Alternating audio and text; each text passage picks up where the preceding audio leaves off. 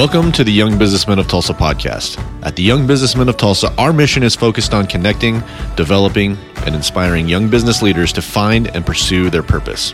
This podcast is sponsored by Trost Marketing. Promoting your business through marketing is essential for growth. Without marketing, you lack the ability to create a conversation with your potential customers. At Trost Marketing, we provide marketing solutions that fuel growth. We are your source for all of your printing needs, as well as branded apparel and promotional items. If your business wants to stand out to a potential customer, contact the marketing professionals at Trost Marketing. Visit us at trostmarketing.com or call us at 866 492 7820. Hello, young business leaders. I'm your host, Evan Uitaki, and I'm excited to share this week's episode with you. Today, you get to tune into a bonus podcast from our monthly luncheon featuring Jim Stovall. Jim Stovall has been a national champion Olympic weightlifter, the president of the Emmy Award winning Narrative Television Network, and is a highly sought after author and platform speaker. He is the author of the best selling book, The Ultimate Gift, which is now a major motion picture. For his work in making television accessible to our nation's 13 million blind and visually impaired people, the President's Committee on Equal Opportunity selected Jim Stovall as Entrepreneur of the Year. He was also chosen as the International Humanitarian of the Year, joining Jimmy Carter, Nancy Reagan, and Mother Teresa as recipients of this honor. Now, young business leaders, if you weren't at the luncheon today, you guys are in for a real treat because Jim absolutely motivated, inspired, and uh, just shared his heart, shared his story with our group. So this was definitely a must attend event, and it was actually our first sold out uh, Young Businessmen of Tulsa luncheon. So uh, the the fantastic news for you is that uh, we were able to record it and put it on the podcast. So let's tune in and listen to Jim and his message for young business leaders. Thank you very much. Good afternoon. Oh, you got a blind guy up here. If I don't hear you, I go home. Good afternoon. Good afternoon. Thank you. Oh, now we'll go to work. Each and every time I stand up in front of a group of people like this, somewhere in the world, to share for a few minutes about some things in this life I believe to be important. Every time I do this, I'm always reminded of that time in my life when this was not possible. It was 28 years ago that morning I woke up, I instantly realized I had lost the remainder of my sight, and I knew right then I would live the rest of my life as a blind person. And the thoughts and the doubts and the fears that came over me that morning, those decades ago, would be impossible to describe to you. I was 29 years old, I had never met a blind person and I didn't have a clue what I was going to do with the rest of my life. In fact, the only plan I could come up with that morning involved moving into this little 9 by 12 foot room in the back of my house. And in my little room there, I gathered my radio and my telephone and my tape recorder. And that was my whole world. I really fully intended to never leave that room again. The thought of traveling several million miles and speaking to millions of people in arena events writing almost 40 books now, writing a weekly syndicated column read by 3 million people each week on four continents. The thought of running a television network with over a thousand stations and having my seventh and eighth book turned into movies at this point, or the thought of being here, a couple miles from my house, visiting with some hometown friends. The thought of doing that would have seemed as foreign to me as going to the moon. So I sat in my little 9 by 12 foot self imposed prison, day after day after day, getting more and more depressed and more and more discouraged. And I'm quite certain I would still be there this afternoon, except for one thing, and that is the fact that I literally ached for people like you to come and talk to. So I want you to know what a thrill it is for me to get to be here. I do have to warn you guys We've been doing a lot of these big arena events. You're on an 80 foot wide stage, 40 feet deep, 12 feet high, and they have you wired down because even though I travel halfway around the world to get there, most of the people in the arena are watching me on a big screen. I often wonder why I ever leave Tulsa. But they have you wired down so you can't go very far or you get out of range of the camera. Well, today I'm wireless. I can wander around all I want, and on a bad day, I can wipe out two or three tables here. So at least you people down front, you want to pay close attention. In fact, I have it on good authority from a noted theologian that if you die and go to heaven and approach the pearly gate right there with St. Peter and everything, and he said, How did you get here? If you got run over by a blind Olympic weightlifter, I'm not sure you get in. So please be very cautious while we're here today.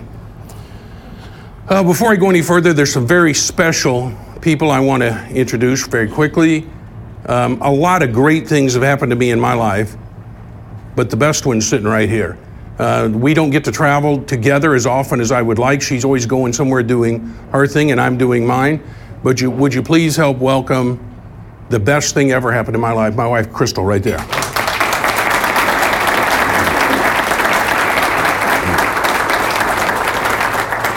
I met Crystal when we were attending ORU. I, uh, I was rapidly losing my sight, and they assigned different students to read my textbooks for me. And Crystal was one of those students. And as soon as I met Crystal, I went and told the dean, "We won't, we won't need any more. This one will do from here on out." and we took all the same classes, and uh, you know, we both knew very quickly that uh, this life was given to us to spend together, and. Um, she was a great, great reader then. You know, Crystal's smarter than I am. Most guys, uh, you realize you live with someone, you're not the smartest guy in your house. And uh, Crystal graduated first in our class at ORU, and I graduated second. And I'm kind of a competitive guy. That's always bothered me throughout the years, you know. She graduated first, I graduated second. Second's pretty good, unless you sleep with someone that's first, and then it's just not so good. But over the last few years, I've kind of developed a, a theory on that. Uh, I'm not sure she read me the whole textbook.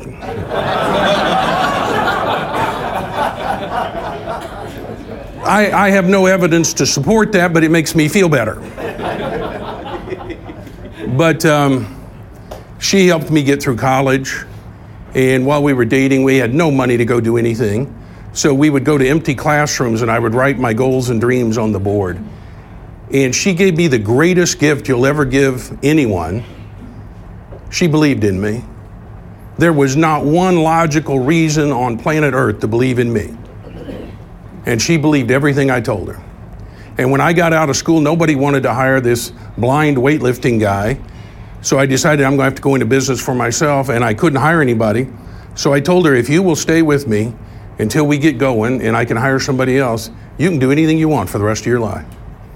And she stayed with me for a few years when we started our brokerage business. We were member of New York Stock Exchange, and we got successful. And she wanted to go do her thing. She's written several books. She's a great painter, a great artist. She just got her degree in Italian. She spends uh, several weeks each fall and each spring over in Italy. Um, she just got back from New York. Uh, you know, you may have heard about the president's stimulus package to help the economy. I, I called Donald. I said, "Don't worry about the retail sector. Crystal's stimulating that. She's, she, Crystal. She started over there on Fifth Avenue in New York, and she's working it down the down the street there, totally stimulating the retail sector. So I, I told Donald uh, work on manufacturing and transport because she's got the retail sector handled. But um, she's the best friend I ever had. And at my house, I have an office, and uh, one of my staff people gave me this poster. It's three feet long and it's a foot wide, and it's a list of 100 things. It says success is, and then it lists 1 through 100 things, characteristics of success. And number one is marry the right person. And boy, if you don't get one right, don't go to two. Just stay right there and work on one. And um, I am, like many of you here in the room, I'm lucky I got what I got instead of got what I deserve. So thank you for joining us. And um, then, of course, I have to thank my friend uh, Ted Robertson. As you, many of you know, Ted's a great tire man, but as I've told some of you, Ted's also a constitutional scholar. Our Supreme Court often calls on Ted for advice on our United States Constitution because even though that Ted knows I'm one of the highest paid speakers in North America, he never lets that bother him because Ted believes firmly in free speech. And he will have me out several times a year to make a free speech because Ted believes in free speech. And let me tell you what kind of guy Ted is. This is all you need to know about Ted Robertson right here. Several years ago, my wife was going up to uh, see our niece play a basketball tournament up in Springfield, Missouri. And the schedule was a little tight, and she called me and she said, Boy, I just, I didn't even get out of town. I'm just out here on I 44 getting ready to get on the exit, and uh, I got a nail in my tire, and I don't know what to do. I said, Well, it, there's enough air in it. Drive over to the nearest Robertson tire. And I called Ted. I said, Man, I need a favor. I need her back on the road in about 25, 30 minutes. Ted went over there himself, and he, he, man, he had her back on the road. But just before he, he did, he called me and said, Now, Jim, I'm here on the speakerphone with Crystal, and I just need to check one thing with you. We're going to get her out of town. She'll make the basketball tournament. Don't worry about that, Jim. But one thing I need to check with you. Now, these Mercedes, like Crystal drives, there's two kinds of tires you can buy for these. And while you're here on the speakerphone with Crystal, now there's the kind that are pretty good for most people, and then there's the kind you want to get if it's someone you really care about, Jim. And Ted says, I'll, I'll go any way you think we ought to on that. Which way you think we ought to go, Jim? That's everything you need to know about Ted Robertson right there. I want to thank uh, my friend Donnie Tiemann for coming out today. He is running for county commissioner, if you look him up and uh, have him tell you why he wants to be your county commissioner, also my great friend Gary Richardson's here. He wants to be your governor, and uh, Gary ran for governor several years ago as an independent, and he came to one of my speeches and he did better than anybody could imagine as an independent. And now he's running as a Republican, and he's come to another one of my speeches. And the way I got this figured, Gary's about three of my talks away from the White House right now. but please look up Gary and have him tell you why he wants to be your governor. And we want to thank uh, both of them for being here. I tell you, um, after all that you see in the media and what you have to go through uh, just to serve, just for the opportunity to serve, um, I think we should all be very grateful that there are people that are willing to sacrifice their time, their effort, and energy to go through that. So, uh, thank you all for being here today. Every time I get up to give a speech, I'm always reminded of that first time in my life I gave a speech after losing my sight. It's one of those experiences we all have that kind of keep us humble. And I had just started the Narrative Television Network and it was growing very, very quickly. We were adding stations all the time. And then something happened to me that happens to a lot of us in business. You wake up one morning, no matter how great things are going, and you realize, I don't have a clue what I'm doing here. Now, if it hasn't occurred to you yet that you don't have a clue what you're doing, it's probably occurred to the people around you that you don't have a clue what you're doing. So one morning I got up and I realized man, there's probably no one in North America less qualified to run a television network than me. That really bothered me. So I went out to Los Angeles and I hired a consultant. This should be avoided whenever possible. But I was so paranoid, I didn't hire one. I hired two entertainment industry business consultants. And I paid them an inordinate amount of money to come back to Tulsa, Oklahoma, which you do know is the entertainment capital of the world and I paid them to tell me how to run this television network we were already running quite successfully. Well, they wandered up and down the, uh, the, all of our offices and our studios downstairs and everything, and pretty much annoyed everybody in the building. And then they came to me for the report and they said, Jim, you're kind of new to the television industry, but as the founder and president of this network and as the host of some of our programming on air, you got to get out and meet all of our station managers. Jim, you got to get out and schmooze these people. Well, we have over 1,100 stations, and uh, I was just a little ways out of that 9 by 12 foot room I told you about. I could kind of stumble out of my house and fall into the back of the limo and ride over to the office and stumble around there all day and reverse the process in the evening. But when he told me he wanted me to go to a thousand different towns and cities and meet all these station managers, I said, guys, that isn't going to happen. You're getting paid way too much money, you're annoying everybody, come up with something better than that. And they said, Well, Jim, you really do have to schmooze these people. I didn't even know what he meant. I said, Look, you may schmooze people out in LA, and that's okay out there, I guess, but you start schmoozing people in Oklahoma, they'll pick you up and arrest you. I'm not kidding you here. Just don't haul off and schmooze people here in Oklahoma. Well, a couple days later, they came back and they said, Jim, based on your success as an Olympic weightlifter and your success in business, we believe, Jim, we could book you into arenas, convention centers all around the country as some kind of motivational success speaker, and then we'll invite our people in on a regional basis to hear you. And that way, Jim, we could kill two birds with one stone. I never was quite sure why these uh, consultants like to kill birds with stones, but The next time you're over on the left coast there in California, please remember the more birds you can kill with the fewer stones, the better these guys like it. And that's when I got in trouble. I asked the question that gets us all in trouble here in the 21st century. I said, When would I have to start? Because I, my schedule's a lot like I suspect yours is. I don't know what I'm doing today after the lunch. So when they told me, Jim, they book these big arena events at least at least six months in advance, so you wouldn't have to do anything for six months. Well, that was great because I'll agree to anything six months from now. In fact, if YBT, if you're getting up a group to swim the English Channel or climb Mount Everest over the Christmas holidays or something, go ahead and sign me up today. Doesn't matter. I'll agree to anything six months from now. In fact, I think that's how I got here. I'm not sure. well, I said, okay, I'll do it. Get out of here. Leave me alone. And what seemed like a few days, certainly no more than a few weeks later, they come back down the hall to my office and they said, Jim, it's time to go. And I said, Go where? And they said, Jim, it's time to make one of those speeches you promised us you'd make. And I said, You clowns told me I had six months. And they said, Jim, trust us, it's been a full six months. You see, they always lie to the blind guy. And they think they get away, with it. In reality, they do get away with it. I just like to let them know that I know they get away with it. I said, Okay, where are we going? They said, Jim, we have booked you into the Anaheim Coliseum where you will be the motivational speaker for 18,000 state government workers.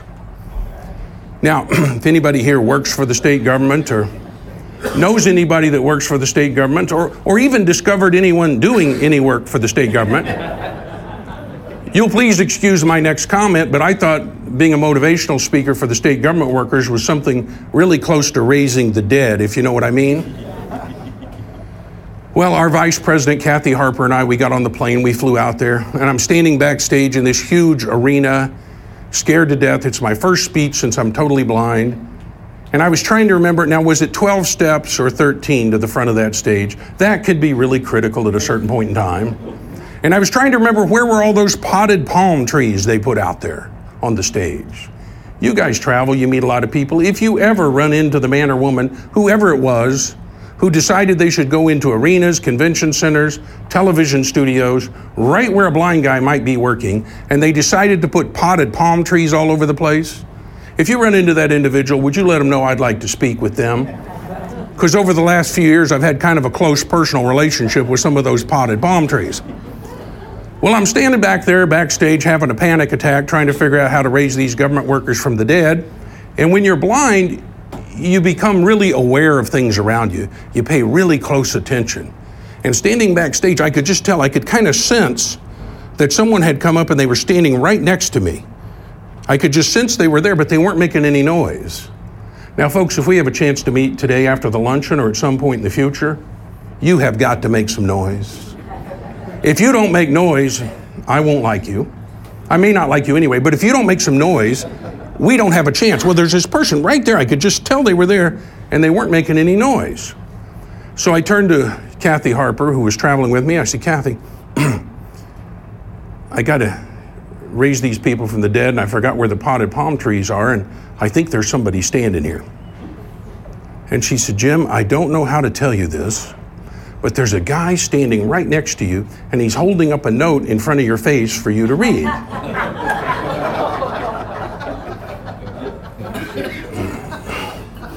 I said, Kathy, you know, I'm really nervous. I really don't need this right now. What's this guy's note say? Kathy leaned over and said, Jim, the note reads, I am deaf. Can you please help me find the front desk? so I turned to the deaf man and I said, No, sir, I'm sorry. I'm blind. I can't help you find nothing. got 18,000 people in the building. You got to ask me where the front desk is. I mean, a state government worker could probably help you with that. You might have to get four or five together and form one of those ad hoc committees they get, you know. But I, I bet you they could figure that out. Where's the front desk? So I turned back to Kathy. I said, what's, he, what's he doing now? She said, he's holding the note closer. And I explained it to him even louder. And folks, we never did get together on that thing. And somewhere here in America, there is still a poor deaf man wandering around looking for the front desk. And if you run across him, I'd appreciate it if you'd help him out. Well, that kind of ends the deep intellectual part of my remarks today. I like to get the heavy material out of the way right up front. Ladies and gentlemen, there are two and really only two things I want to make very sure you know when you leave this room that you may or may not have known when you came in. And if you know these two things as you leave this room, I will have accomplished my mission in being here. The first of these two things is you are sitting here today with one and only one God given right in this world. And that's the right to choose. Everything you'll ever do and have and create and believe and leave behind as a legacy is based on your right to choose. You are where you are in every area of your life because of the choices you've made in the past. Or if I was to put that another way, all the choices you have made in your entire life have brought you to this place at this time, sitting in that chair right now. Now, as we travel around the world and tell a million people a year you are where you are because that's where you chose to be, a lot of people don't like that. Because we have become a society of people that loves to blame the other guy. So when I show up and say you are where you are because that's where you chose to be, people will say things to me like, Jim, I know I'm not reaching my goals, living up to my potential. I know I'm not walking out my destiny, Jim. But if you'd met my wife, or if you knew my husband, you would understand. Or the weather's too hot and the taxes are too high, and my boss is an idiot, and besides that, Jim, I'm a middle child. Or whatever their lousy excuse is for the way they live their lives.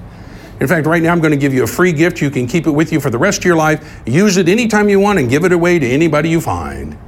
It's called the Jim Stovall One Size Fits All 100% Money Back Guaranteed Excuse for All Situations. So the next time your life isn't turning out the way you want it to, personally or professionally, you're not making a difference in your community, for your family, for your loved ones, the people you care about, don't blame somebody else. Just whip out the Jim Stovall one size fits all 100% money back guaranteed excuse for all situations. And it works exactly like this. you think of your goal, your dream, your passion, your calling, the reason you were put on this planet Earth. You think about that. Then you walk in and find the nearest mirror you can find.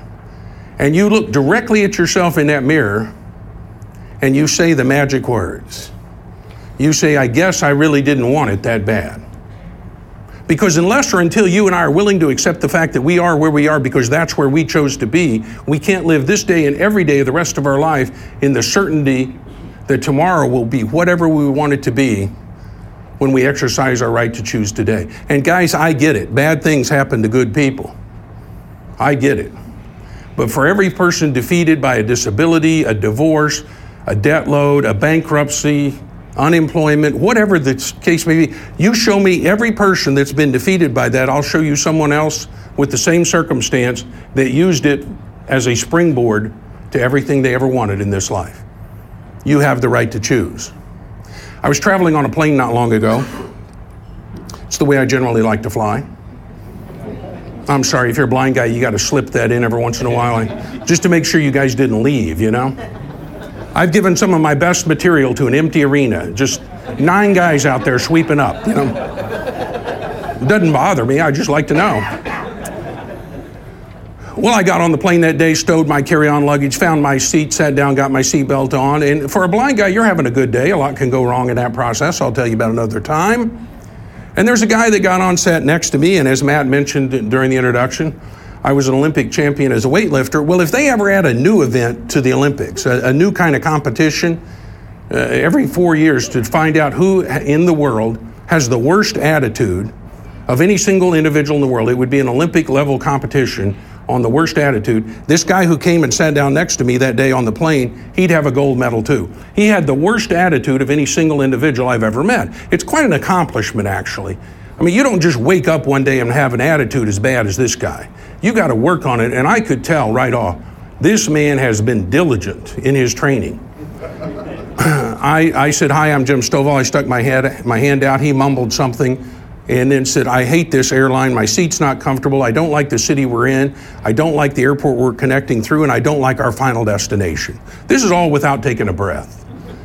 In fact, I don't think he liked me. We didn't get that far into the conversation. Those of you who travel a lot, you know there's really two kinds of flights there's the conversation flight, and then there's the headset flight, kind of determined by your seatmate. Well, I could tell right then this is going to be a headset flight here today. In fact, I, I decided this is going to be what I came to know as the high volume headset flight. I didn't even want any leakage from this guy. Well, after a few minutes, we take off, and the nice young lady, the flight attendant, comes down the aisle and said, Gentlemen, we're going to be serving your dinner here in a few moments. Would you like the chicken or the beef? I said, I believe I'd have the chicken today. And she turns to my Olympic seatmate here and said, Sir, would you like the chicken or the beef? He said, It doesn't matter. She said, Sir, we have plenty of the chicken and the beef on board. Which would you prefer? He said, It doesn't matter. She said, Sir, you are a first class passenger here on our airline, and it's my job to give you extraordinary service, so could I bring you the chicken or the beef? He said, It doesn't matter, just get out of here and bring me something. A real ray of sunshine, you know? One of those guys that can brighten up the whole room just by leaving. Well, a few moments later, she comes back down the hall, down the aisle, and gives me the chicken and gives him the beef. Now, I have a Braille watch, so I could time this, because I knew someday I'd be telling you this story. For the next 41 minutes on this flight, by the actual count of the official Braille watch, for the next 41 minutes, he told me everything you could imagine and some things you could not imagine that were wrong with the beef dinner and why he wished he had the chicken. And then I realized that's the way most people live their lives. There's a few people that make the right decision. They're the healthy, wealthy, happy, successful people that get whatever their idea of success is out of this life. There's a few people that make the wrong decisions. They live in places like Leavenworth and San Quentin and down at McAlester. And then there's the vast majority of people you will ever meet in your life who never make a decision at all. They spend more time planning their three day weekend than they do what are they going to do for the rest of their lives.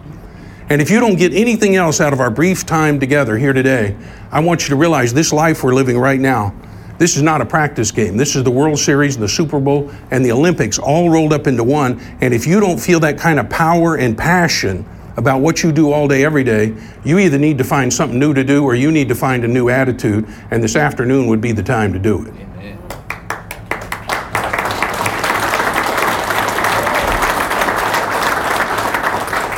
The second thing I want to make sure you know when you leave this room that you may or may not have known when you came in is you're sitting there in that chair right now, simply one quality decision away from anything you want. Because you change your life when you change your mind. That is the most dynamic concept you will ever encounter. You change your life when you change your mind. Your wealth, your success, your happiness, your relationships, your faith, your freedom, everything is based on you changing your mind. And I don't see any better today than I did 29 years ago when I walked out of that little room. It's still dark and scary out there. And the first day I walked out of that room, I didn't write a best selling book or make millions of dollars or start a television network or make a movie or do a speech. The first day I walked 52 feet to my mailbox. And that was the day that changed my life because I had sat in that little room for months and months and months, and I really fully intended to never leave that room again. I thought I would die in that room. And finally, I asked myself the question whatever it is out there that I'm afraid of, can it be any worse than living the rest of your life in this? And I walked 52 feet to the mailbox, hardest thing I've ever done. And as I reached out my hand and I touched that mailbox there at the edge of my street, my foot touched the curb there. And I realized something that instant that I had never known before, even though I had lived in that house for over a decade as a fully sighted person.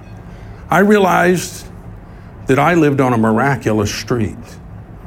Because that street that it had taken me months and months to get the courage to even try to walk down the driveway to that street, that street went down to the corner and intersected with another street which led to another street, which connected with another street, which would take me anywhere in the world I ever wanted to go. And it did, and it has, and it still does. But the important thing for us this afternoon is I don't even know your address, and I promise you, you live on a miraculous street. And the calling that Almighty God has on your life starts right here, right now, today. And the only thing, thank you, and the only thing you got to do to activate that, you know, we all had those dreams. You remember a teenager, young adult, man, we had dreams and goals and passions, and I'm going to be this, do this, have this, I'm going to create this, I'm going to change the world. And then somewhere between there and here, we got so busy making a living that we forgot to create a life. Well, I came here today to tell you that the biggest dream you ever had in your world, the, the, the calling on your life, is still alive and well, and you may not have thought about it in 15 or 20 years. But it's still there. And the only thing you got to do to activate it is sit right there in that chair where you are and say, Yeah, I'm going to do that. I don't know how to do it, when to do it, where to do it, who to do it with. I don't know where to get the money. I don't know anything about it, but yeah, I'm going to do that. And your whole world will change because your mind is the greatest creation of Almighty God. And it will bring you whatever you want. And whether you realize it or not, until you've said yes to your big dream, you have given your mind the instruction whenever you think of that, come up with a, a list of excuses why we're not doing it. It's, it's what makes you keep from feeling so bad about not doing anything with your life. So every time you happen to think about that big dream or those things you wanted to be or do or have or that service or that ministry, whatever it was you were going to do in your life, your mind will start thinking of excuses why you don't do that. But if you will sit right there in that chair where you are today and say, Yes, I'm going to do that. Whether you know it or not, you have changed the instruction to your mind. And you, and you have told it, quit finding me excuses and find me a way to get from here to there. And your mind will do it. A big dream costs no more than a little one. So why would you ever do anything but dream big? Either go first class or stay at home. And people around the world have asked me so many times, Jim, if it's that easy, if all I got to do is exercise my right to choose and make a quality decision and change my life by changing my mind, if it's that easy, why do so many people fail? Well, it's what I call the spider monkey syndrome. Now, this is the deep intellectual part of my comments. So if someone around you looks a little slow, you may have to help them through this. And if everybody's looking at you right now, never mind. Spider monkeys are little tiny primates, about six inches tall, and spider monkeys live in the tallest trees in the most dense jungle in the Amazon basin in South America. And for years, they tried to capture the spider monkeys. And they were frustrated in every attempt because the spider monkeys were too fast to get caught up in the nets. They could slip through them or around them. They were too high up in the trees to get shot by the tranquilizer dart guns. And they were frustrated in every attempt to capture the spider monkeys until one of the natives came and showed them how to do that. And I'm going to share that with you here today. So when you go back home or back to the office and somebody said, What did you learn from that crazy blind guy at that weird lunch? Tell them you learned how to capture a spider monkey. Now, it may not seem like a big deal to you here today, but if there's an outbreak of these little guys in your neighborhood, you'll be the only one on your block knows how to capture a spider monkey. You'll thank me then. The way you capture spider monkeys, you take one peanut, put the peanut inside of a clear glass bottle, set the bottle at the base of a tree, and you leave. And while you're gone, that little spider monkey, he'll look way down there. He'll see that peanut in the bottle. Eventually, he'll climb down there, put his little hand in there, grab the peanut, making his fist too large to get out of the bottle. And you have captured you a spider monkey. You can come back an hour, a day, or a week later, he'll be standing there holding on to that peanut. You can come up and put a whole bag of peanuts right there next to him, and he'll just stand there holding on to that one peanut. You can put bananas all around him there. But he'll just stand there holding on to that one peanut that he didn't want in the first place and he can't eat it anyway. He'll eventually starve to death if you don't help him. You can have other little spider monkeys running around him there, playing little spider monkey games. And he'll stand there all alone, holding on to one peanut that he didn't want in the first place and he can't eat anyway.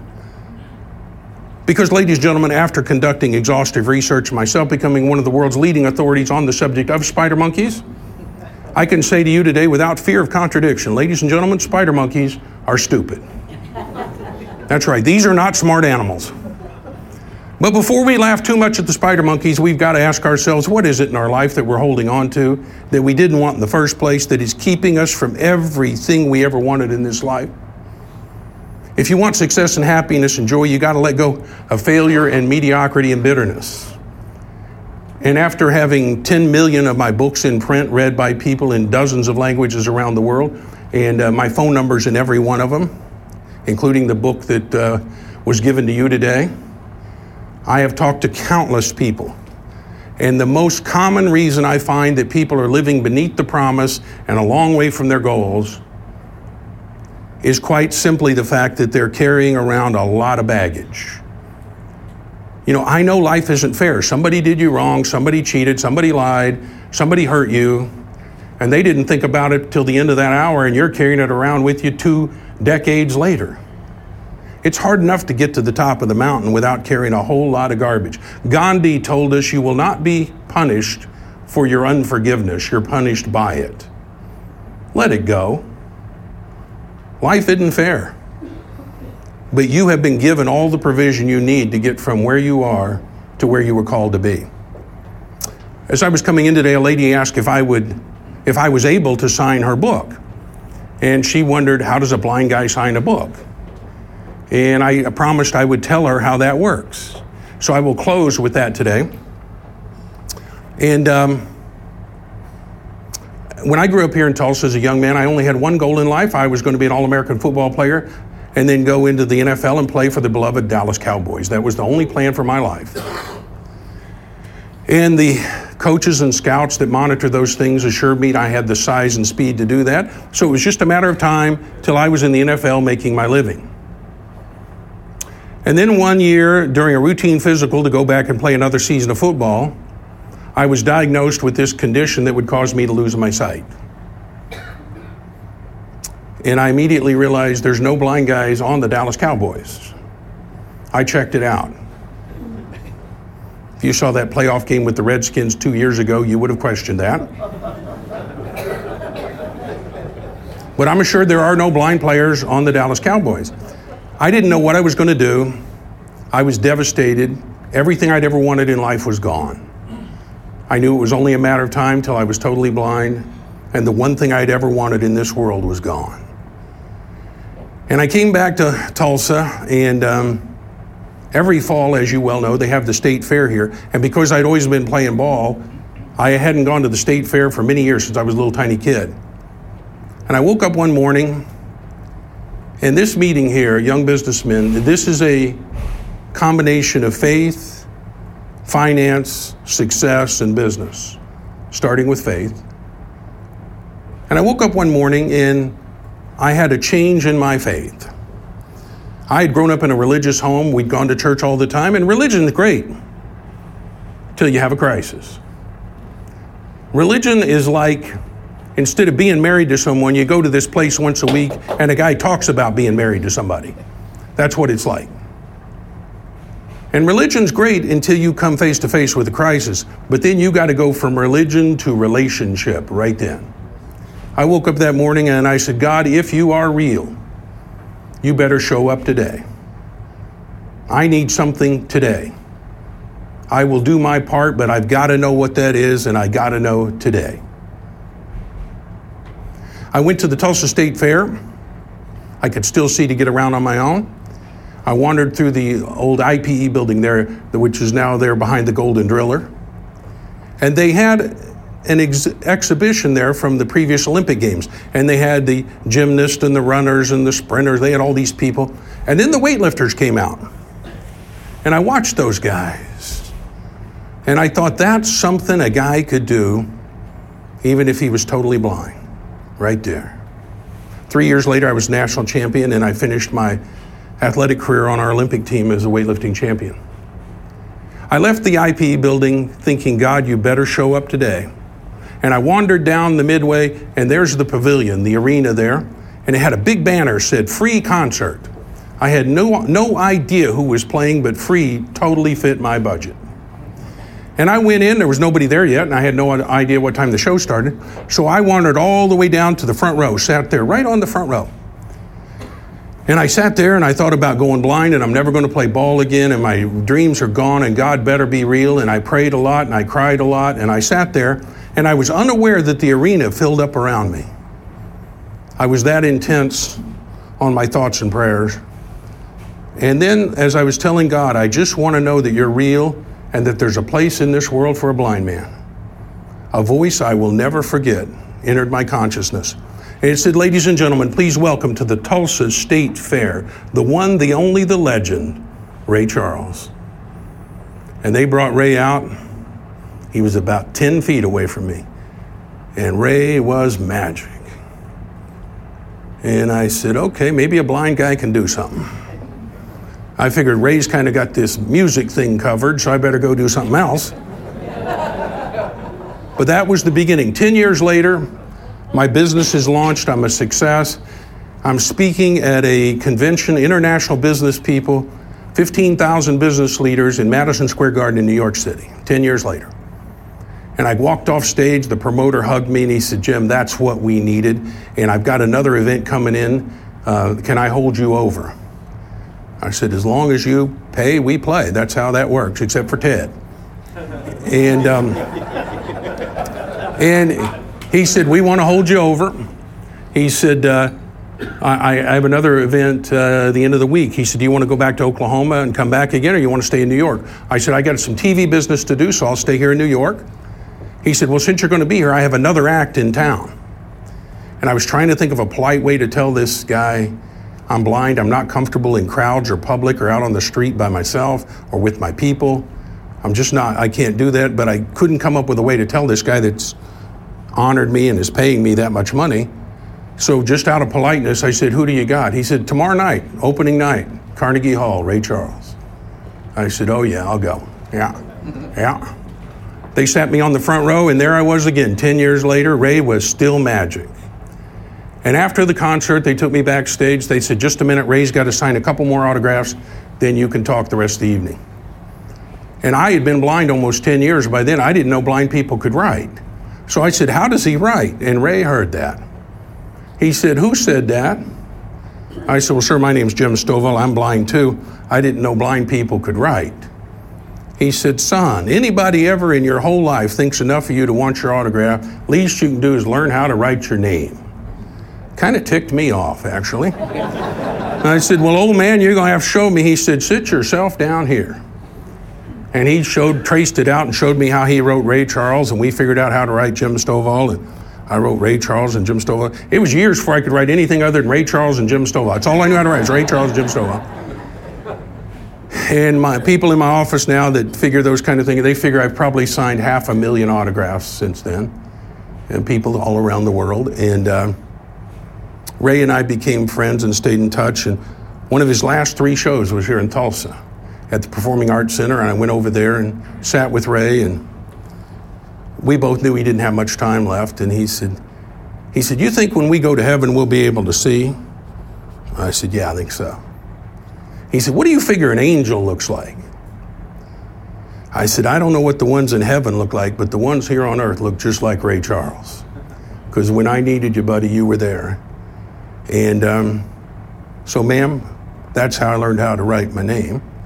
And uh, if you want to, I'd be pleased to sign your book. Uh, the great thing about my signature, since you won't be able to read it anyway, you can say, look right there. Donald Trump or Ted Robertson or anybody, sign that book right there. But I do always like to warn you when you got a blind man with an ink pen, you do want to stand back.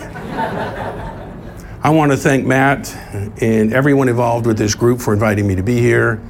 I've been privileged to be a part of this group on a number of occasions and uh, welcome at any time. And I too, Ted, believe in free speech for you guys and it is an honor to be here. And I remember sitting in that 9 by 12 foot room, just a few miles from where we are here today, sitting there on a day much like today, broke and scared and discouraged and depressed, and you've never met anybody as pitiful as I was.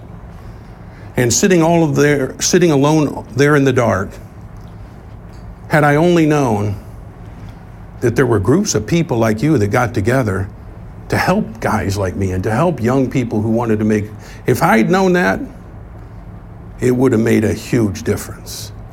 So I'm proud of you. I'm proud of what you do. As always, I'll leave you with this hold on to your dreams and stand tall, even when those around you would force you to crawl. Hold on to your dreams as a race you must run, even when reality whispers you'll never be done. And finally, my friends, hold on to your dreams and wait for the miracle to come because on that miraculous day, your dream and your reality will merge into one. I love you more than I can say. See you next time.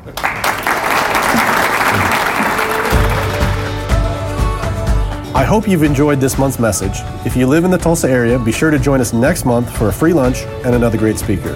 We meet on the second Monday of every month at Tiamos at 61st and Sheridan at 11:40 a.m. For more information about the Young Businessmen of Tulsa, visit www.ybtok.com. At the Young Businessmen of Tulsa, we are building leaders for a lifetime.